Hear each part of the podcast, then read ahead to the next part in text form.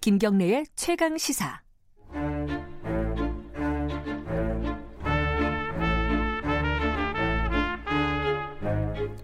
네, 김경래 최강시사 3부 시작하겠습니다. 수요일마다 돌아오는 최강시사 영화 코너 수포일러 최강희 영화평론가님 나와 계십니다. 안녕하세요. 예, 안녕하십니까.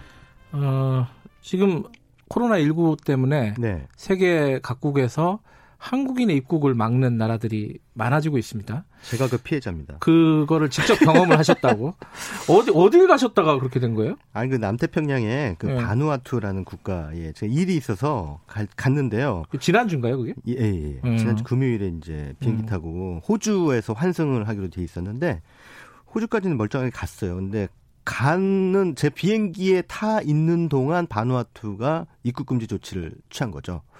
그래서 제가 내리서 내려서 환승을 하려다 보니까 거기 승무원들이 그러니까 지상 승무원들이 못 간다고 한국인 그래서 아, 그럼 다른 국적 가진 분들은 가고 한국인은 안 돼요. 안 한국인만 된대요. 못 가고요? 예, 예. 그래서 저희 그 음. 바누아투행 비행기를 타는 분 중에 유일하게 입국 금지를 당하고 아, 한국인이 예, 혼자였어요? 저 혼자였어요. 아이고야. 그리고 첫 번째 케이스였습니다. 아, 입국 금지 조치를 취한 뒤 제가 못 들어간 첫 번째 케이스였어요. 아니 그 영사나 이쪽에 좀 연결 전화해봤죠. 네, 그랬더니 뭐라요?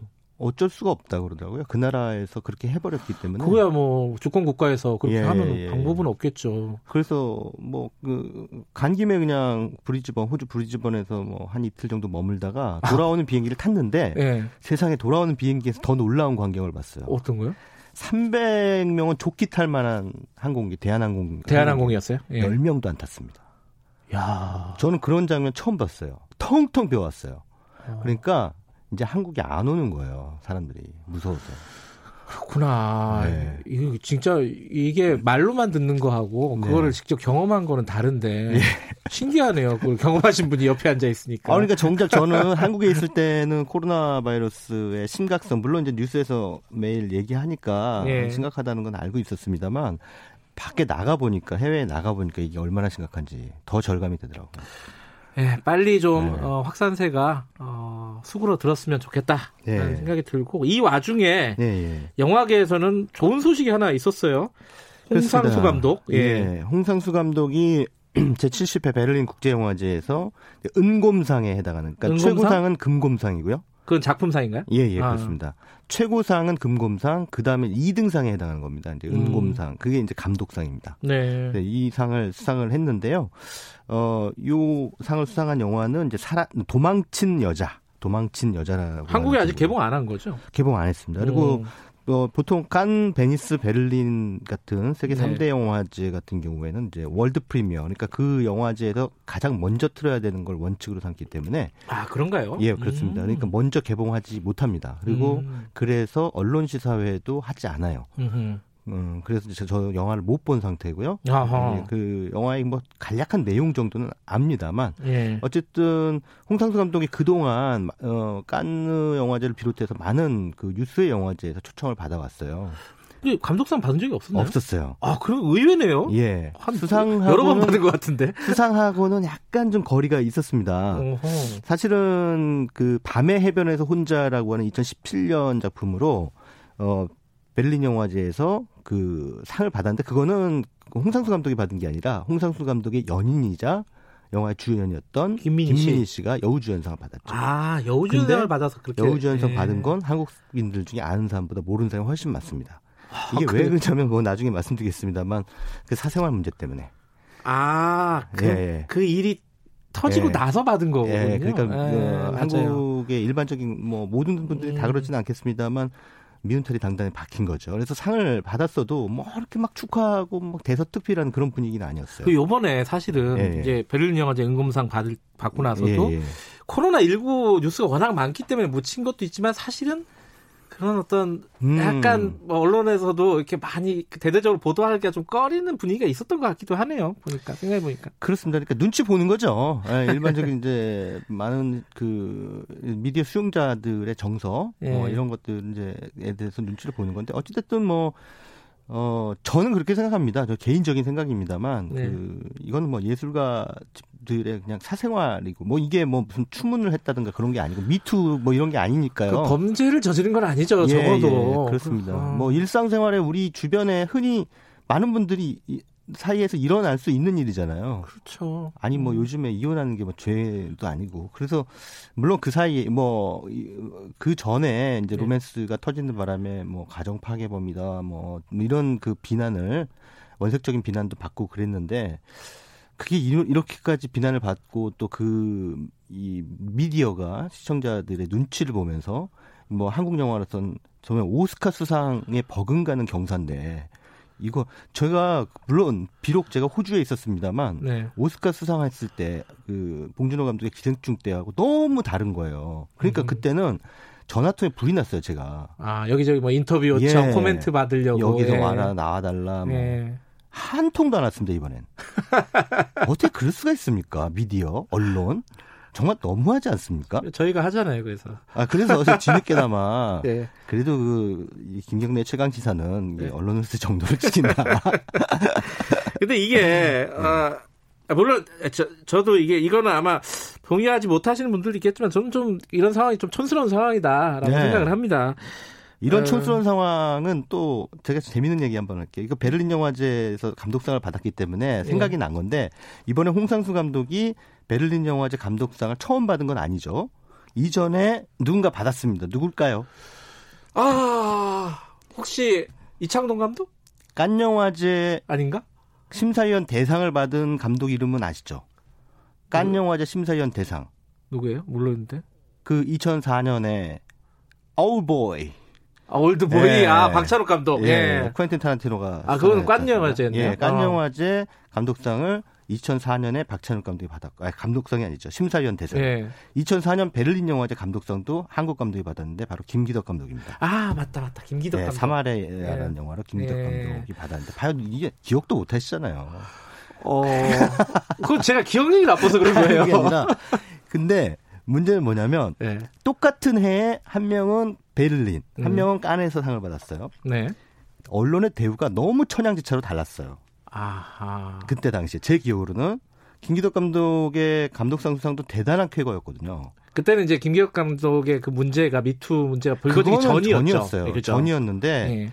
이게 왜 그런 현상이 예. 벌어질까? 똑같이 한국 영화의 위상을 세계에 알리고 어 자랑스러운 우리 영화인인데 네. 어떤 사람한테는 막 언론이 엄청나게 스포트라이트를 음. 비추고 또 어떤 사람들한테는 어떤 감독한테는 그러지 않아요. 심지어 심지어 상징적인 사건이 그해 여름에 있었는데 어 그해 여름에 SBS에서 특별 코너를 만들 뭐 남해 방송국 얘기해서 좀 미안합니다만 그 특별 다큐멘터리를 만들었는데 한국의 천재들이라고 네. 하는 제목의 다큐멘터리를 만들었습니다. 그때 박찬욱 감독을 집중 조명했어요. 음흠. 한국의 천재라고. 네. 김덕 감독은 없었어요. 아하. 똑같이 세계 3대 영화제 상을 받았는데 근데 그 무렵에 어떤 일이 있었냐 김기덕 감독이 차기작을 위해 취재를 하기 위해 남대문 경찰서에 갔어요. 예. 남대문 경찰서에 가서 저 뭐 좀 물어보러 왔습니다라고 했을 때 노숙자 취급을 당해서 유치장에 갇힌 적이 있습니다. 아, 진짜요? 예, 약간 옷차림이 예. 사람 생김새 가지고 판단을 해버린 거죠. 아, 그러면 어, 세계 3대 영화제에서 상을 받은 박찬욱 감독은 SBS에서 한국의 천재로 음. 추앙받고 또 한 명은 노숙자로 취급받는 이 현상 예. 어떻게 해석해야 됩니까? 해석은 청취자분들이 알아서 해 주실 거고. 어쨌든 배- 이 홍상수 감독의 영화도 지금 음. 어, 그- 누군가는 그렇습니다. 뭐이 기생충 같은 영화 혹은 이제 뭐 봉준호 감독의 영화는 대중적인 예. 아, 그런 호흡을 가지고 있기 때문에 또 언론도 그걸 무시할 수 없고 네. 그래도 많은 사람들이 호응을 하는 건데 홍상수 감독의 영화는 대중적이진 않잖냐. 그렇죠. 예. 요번 영화 잠깐 얘기 좀 보죠. 뭐 시간이 네. 많지는 않지만은 네. 도망친 여자. 음. 어 이거 어떤 내용이에요? 간단하게 말씀해 주시면. 이게 이제 김민희 기- 김민희 씨가 이번에도 주연을 맡았어요. 아, 김민희 그, 주연. 예, 예. 예. 그, 그 지금은 맞고 그때는 틀리다라고 하는 2016년작 이후에 그때 이제 로맨스 사건이 불거졌죠. 네. 그리고 홍상수 감독은 이후의 작품에 모든 자신의 연출한 작품에 김민희 씨를 주연으로 그 캐스팅을 이후로 하고 있습니다. 지금까지는 예. 예.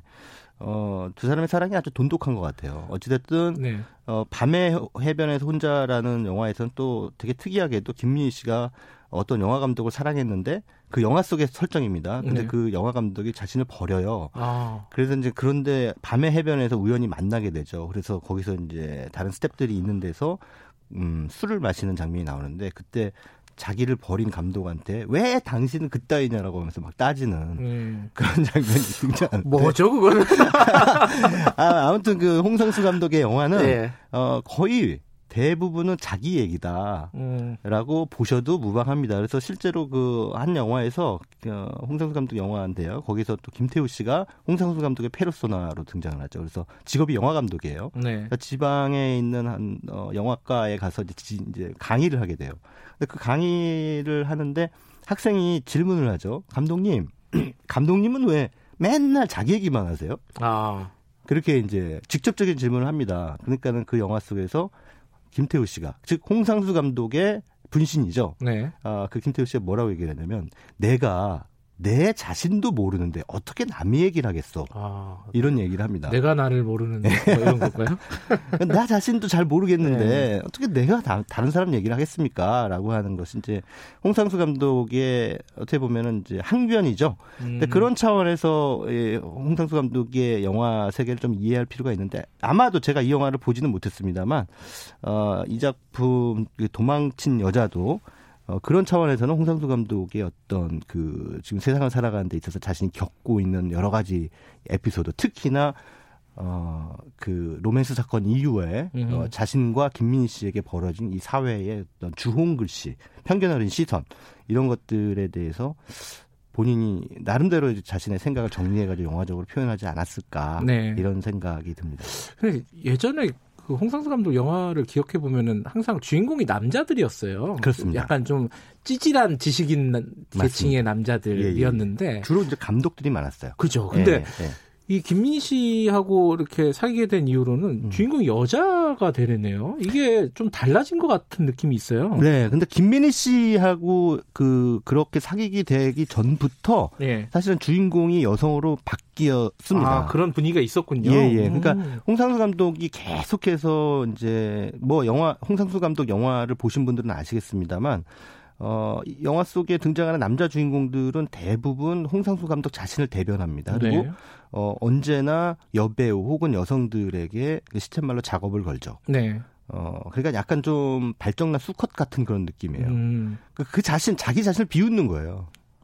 따지고 보면 자의식이 되게 강한 사람이군요. 홍상수 예, 감독은. 나는 예. 이것밖에 안 되는 사람이다라고 예. 하는 그런 그 남성으로서의 비겁함 뭐 이런 것들을 영화 속에서 성찰적으로 이렇게 드러내는 건데 그 스스로를 자학적으로 비웃는 음. 그런 느낌으로 가다가 어느 순간부터 이제 여성들의 세계에 대한 관심을 좀 갖게 되기 시작했어요. 음. 그래서 여성들을 주인공으로 내세우게 되는데 그게 이제 전환점이 된 게 우리 선이라는 작품이 아, 있었습니다. 예, 예. 예, 그 우리 선이라는 작품 이후로 그 이후의 작품들은 거의 다 여성이 주인공입니다. 그리고 김민희 씨가 이제 아, 지금은 맞고 그때는 틀리다 이후의 모든 작품에서는 다 주인공을 하고 있죠. 근데 하나 궁금한 게요. 네. 이제 우리나라에서도 사실은 홍상수 감독의 팬층이 일- 그 굉장히 탄탄한 팬층이 있지 않습니까? 그 네. 숫자는 그렇게 대중적이진 않지만은 네.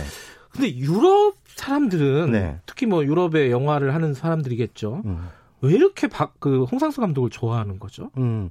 이게 이제 또 그 얘기를 조금 더 디테일하게 말씀드리면은 우리나라에서 마니아들이 있어 봤자 만 명도 안 돼요. 아 네. 그런가요? 예, 네. 그 지금 그 전작인 강변 호텔 같은 경우에는 6,900명 모았고요. 아이고 그렇군요. 그뭐 클레이의 카메라 뭐 이 작품은 클레어의 카메라고 이자벨 윗베르라고는 프랑스 의 유명 배우고요. 예. 이 작품은 전체 9,400명 모았습니다. 지금 이런 대접을 받고 있어요. 홍상수 감독 어. 영화가 한국에서. 그런데 그런데 유럽에서는 일단 유럽에 가면 홍상수 감독이 얼마나 유명하냐면 일단 하- 너, 하- 너 어디서 왔니? 라고 물어보면 나 한국에서 왔습니다. 이렇게 얘기를 하면 어 한국 영화 감독 나 알아. 누구 하는데요? 홍상수 김기덕 이렇게 얘기해요.